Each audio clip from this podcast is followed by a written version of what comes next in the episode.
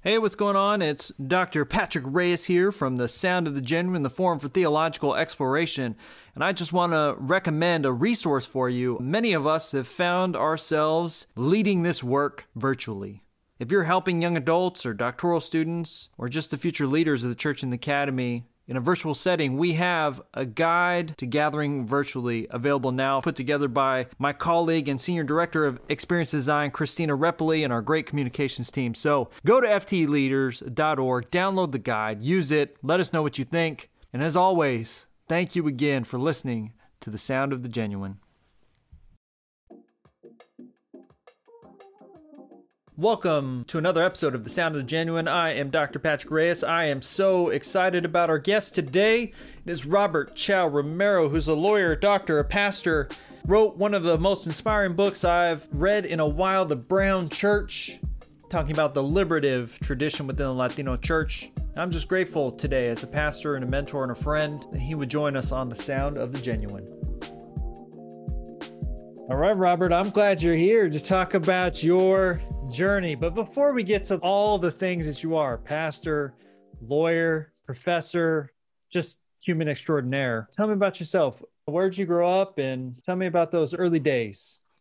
I was born at White Memorial Hospital in Boyle Heights, raised in Hacienda Heights. My dad is an immigrant from Chihuahua, Mexico. My mom from Hubei in central China. And when I was born, my dad was a butcher. As I was growing up, my dad kind of did the education thing. And by the time I was in high school, my dad was actually president of the State Board of Education in California.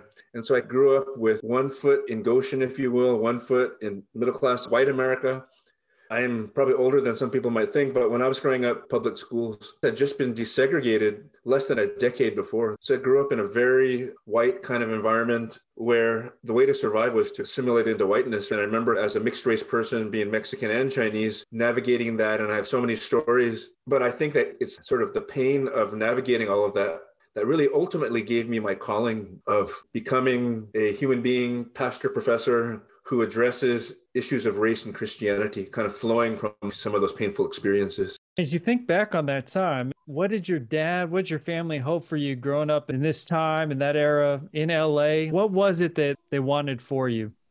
I think they wanted me to be like the immigrant kid's dream kid. they wanted me to go to law school and make a lot of money and be rich and famous. That's honestly what they wanted for me. I'm sure they wanted me to be happy. It was well intended. That's funny. What did you want to do? Your aspirations growing up? So I was a very good first child. Uh, so I kind of went down that path in elementary school, all the way through high school, even in college. Again, there were bumps in the road, lots of bumps in the road with structural discrimination. I remember things like I wanted so badly to be in the honors gate classes in elementary school, but they wouldn't let me. I remember, you know, I called Beaner growing up, different things like that, right? Stopped by the police because they thought that my car was stolen, those kind of things. But I followed that path of just becoming just this, I don't know, immigrant kids, like just make a lot of money kind of person. And so I went in, into undergrad with that experience at UCLA, with that motivation. I picked a history major. I thought it was my easiest path towards law school. then I went to law school at Berkeley. And in my first year in law school, that's where Jesus radically got a hold of my life. Radically. It was like many years ago, but it was like a relationship breakup that kind of landed me flat on my face. I felt God take me up by the hand and just heal me, transform me. And along with that process, I felt God knocking on my heart saying, Okay, Robert, you've never asked me what I wanted to do with your life. And so I went to a park bench near my parents' house across from the Puente Hills Mall. If there's people from SoCal, I sat at a bench and I said, Okay, Lord, what do you want to do with my life? Do you want me to practice law? I'll practice law, but it can't be just about the money. I said, okay, I can, I can go to seminary. I can become a pastor. And here's this crazy idea. I can go and I can get a PhD, finish law and get a PhD in Latin American history, which I had studied as an undergrad. And it was like this, this long discernment process. And after about nine months of discerning, I applied actually for one PhD program in my third year in law school. And that was UCLA's Latin American history PhD even when I was applying, though, I left my options open. I'm like, God, you need to make it really clear to me. Like Elijah, and you know how he was going at it with the prophets of Baal, and Elijah poured all this water on the altar and it's overflowing with water. And he said, God, look it up. right? Make it really clear. And that was my process too. I mean, there are many things that happen in the discernment process, but one of the things was I heard a Christian speaker at a program at Berkeley. So it was like a thinking person's journey to coming to know Jesus, something like that. And I had never heard a person be a follower of Jesus and speak in such an eloquent way such a meaningful way that was really grounded academically. And I remember I was sitting in the church service at Berkeley Presbyterian, and after that person gave their talk, I'm like literally numb because he had moved me so much. And I thought to myself, wow, I can do that. I can do that. But for me, I want to be able to speak about issues of race and Christianity because that's what had always motivated me as a mixed race Latino person. And that was one major big moment for me. And I was like, okay, I can do that. But I still waited. I continued to discern maybe like two months before graduating from law school, my dad called and I, I, entered my apartment just the right moment that he called and he said are you seated? And he said no, i got the letter from ucla you got in and you got like a full ride and all that kind of stuff. And i was like okay lord now i know this is from you because i would have been happy just to get in with a little bit of money. I didn't even know it was possible to get a full ride for your phd and then so I, I graduated from law school took the bar exam that summer and like one month later started my phd what was your emphasis in your phd program and how did that fit into that park bench conversation you had with god and the jd you just got? You know everything was new to me the whole phd thing but i had always remembered that my family had said oh yeah we have friends in mexico who are chinese. And i thought man i want to study that. I didn't really know anything about anything and i proposed studying the chinese of mexico to my advisor jose moya and it turned out to be the perfect topic because it was a topic that was important in Latin American history, but no one basically had written a book about it. There was a good number of articles, and that just became my topic. In hindsight, I got to study Latin American history, I got to study Chicano Latino history, I got to study Asian American history. I got to learn about the, the dark side of colonialism and all those things that we talk about now, whiteness and so forth. But I was just kind of thrown into it at the same time, I made a commitment. I'm going to read the Bible once a year. I'd read my Asian American studies textbooks in one hand, my Bible in the other. and I just did that for five years, just sifting through and trying to make sense of it all. I remember took one like legal studies kind of a class in, in my PhD. But to be honest, I was still pretty traumatized from law school. So it took me a while to come back to it. Eventually I did. it took a few years. And as you did this study, you know, my sense is Chicano studies in particular the complex nature that the church and relationship that the church has in a colonial history, especially in the Western Hemisphere, hasn't been the most receptive place of folks who feel called or this sense of uh, following Jesus as a vocation. How did you navigate your kind of academic disciplines that you're housed in, doing this deep historical research, talking about colonialism, and also this call to ministry at the same time?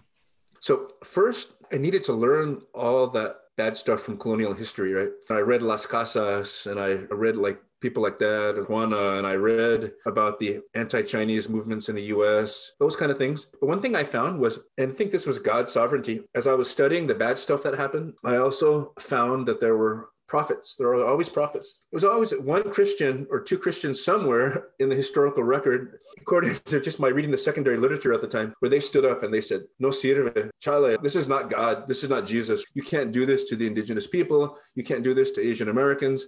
And so I found in my readings over five years, both the records of the people that twisted Christianity for colonial purposes and sexist purposes and all that stuff, but also those bright lights. Again, like that calling I felt was so deep. And I think one of the saving graces in my life, literally and figuratively, was that Jesus touched me so radically when I was in law school that no one was ever going to tell me, oh, Jesus is not real. Despite whatever misrepresentations of Jesus there were, Jesus was as real to me as if I would chop my finger off. So I, I would never be persuaded. Like, I'm not going to stop following Jesus. I don't care what anybody says. And then I think what motivated me in my studies also is that my primary spiritual gift is evangelism. like, I want people to know Jesus because Jesus changed my life. And it sounds so old school and stuff. I have the like the background as a community organizer that I can say that, right?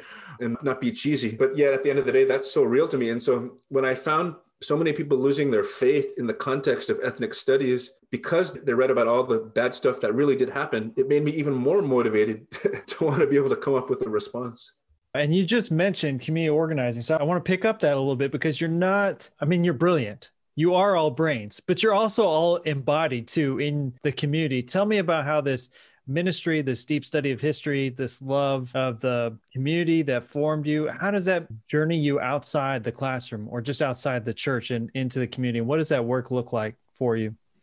As I began as a professor, I started at the same time to meet, as I mentioned earlier, like so many people that would lose their faith. So many people because they didn't know how to reconcile justice and race issues with following Jesus. So maybe they grew up like the local Pentecostal church or like the Iglesia Bautista, like me, or they grew up in their local Catholic parish UCLA. And then they learn all the bad stuff that happened in history, but they didn't really have a way of being able to understand how their faith of their abuelitas or their abuelos or their dads or their moms or their tias and their tios how did that faith intersect right with the god of justice and all these things? And so that led me very organically with my wife erica to begin our ministry called jesus for revolutionaries and we've had the privilege of working with FTE with some of our projects too. We just began this this kind of just like giant experiment of how do you create ministry spaces so that we can process that connection between Jesus and justice. And so that led us naturally into organizing and activism and Bible studies and mentorship. And I've, I've married students, I've baptized students, I've prayed with students to receive Jesus. Now, I want to say for the record,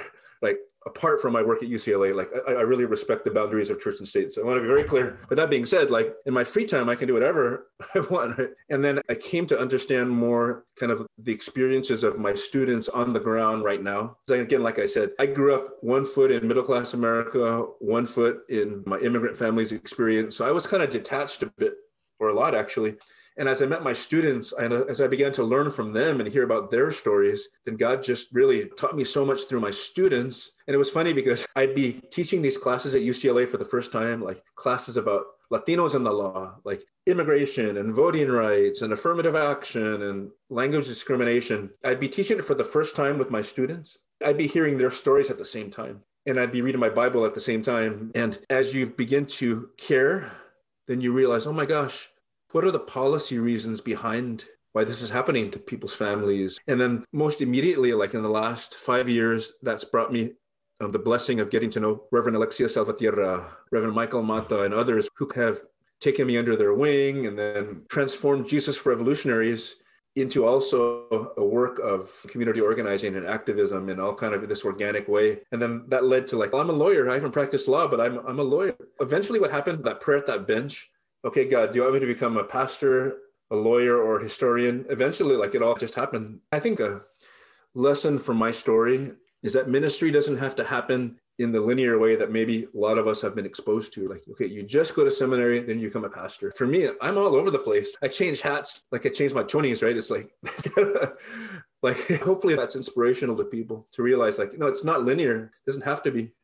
That's incredible. One of the things that I think is inspiring about that, Robert, is that on that park bench, you didn't say, God told me to check all the boxes right now just to check the boxes. it feels like all these things are coming for a hmm. reason. So you can have the skills and capabilities to enact your call faithfully where you are. What are some of the biggest challenges you're facing right now in your vocation? I would say in my latest work that I've done, you know, Brown Church, like I never expected to write that book either. For those who are listening who might not be familiar with it. So Brown Church, it takes all that experience that we just talked about and it says in an interdisciplinary way that combines history and ethnic studies and CRT and theology. It says the church has been co-opted for 500 years in many different ways but there's always been a separate strain of followers of jesus a prophetic strain who have challenged colonization who have challenged the exploitation of immigrants who have challenged all, such and such things and i call that 500 year tradition the brown church this 500 year tradition of Latino, Latina Christian social justice. I call it the Brown Church. And I say to those who are wrestling in the borderlands of faith and justice, right, don't know where you fit, welcome. You belong. You belong to the Brown Church. We've been doing this justice and race and Christianity thing and following Jesus for 500 years.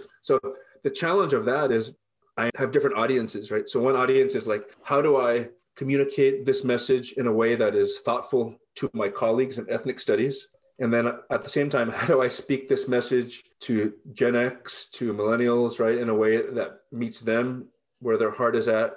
How do I bridge to the first gen folks, right, like my parents and and uncles, and how do I share that same message? And so I think one of the challenges is bridging those different audiences. But you know, I get crazy stuff that some people say, but for the most part, it's like it's resonating pretty well.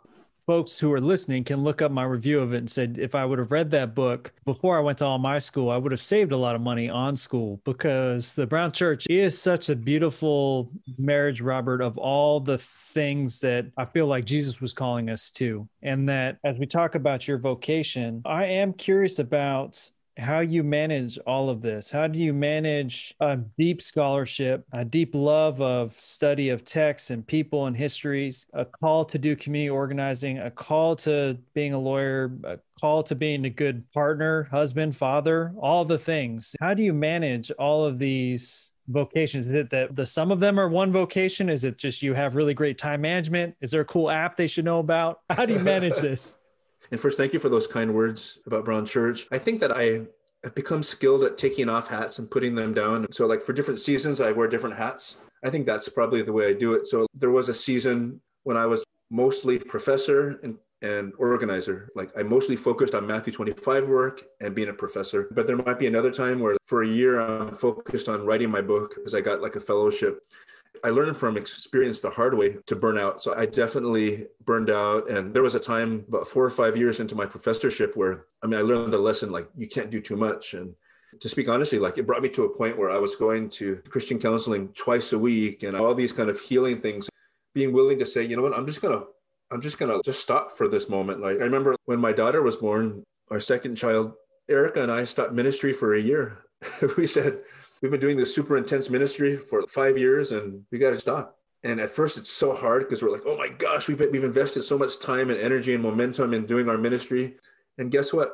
When we came back a year later, the world was still spinning.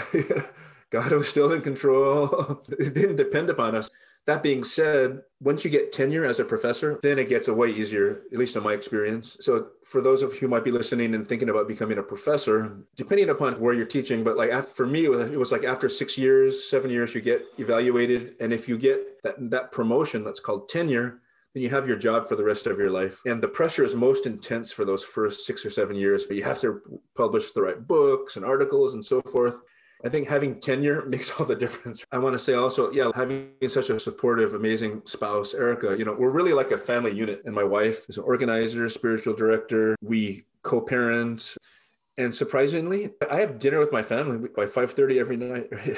and most weekends I don't work and all that kind of stuff. It's possible. I know people get the impression that maybe I'm working all the time, but honestly, like right now, I'm on a work vacation with my family and we went skiing yesterday.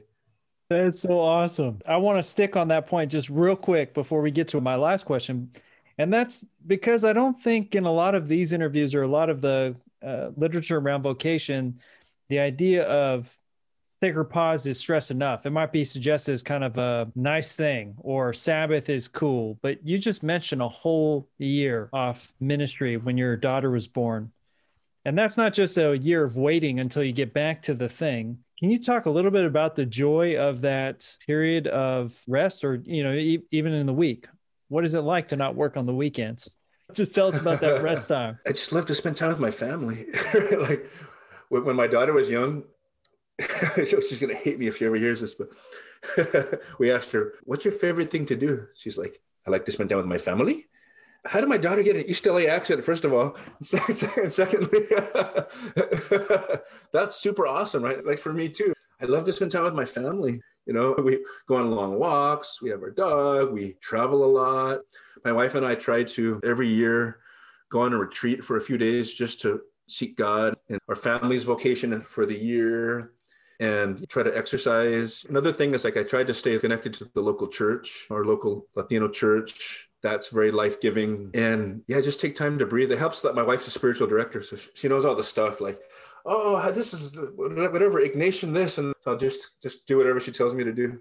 As I think about what you just said about Erica and your family life, the question almost seems insignificant, but I ask everyone this who comes on this show the same question. How much of your sense of vocation comes from the community going all the way back to your, you know, dad in the butcher shop or leading education in California to the family in East LA to your studies? How much is driven by that community and how much is driven by your own kind of relationship with God, your own sense of call, your own sense of ministry? I think it's all mixed up together for me. I think honestly, like my closest, most enduring connections to the community is my students. So I think it comes from my students, it comes from my local church, La Fuente Ministries, where it's like maybe we're like 50 people on a good Sunday, but we're intergenerational. There's like people who just you know the night before worked an all-night shift at the gas station and they show up and there's people that are essential workers there's fuller professors at the same time like it's so critical for me i think that connection to the local community. In my opinion theology is the best when it comes from the local community right? It's sort of it's organic. That's why i love the earlier latino latina theology. It's like elizondo and justo gonzalez and elizabeth conde frazier. They're pastors. They're in it. And then they write from that experience.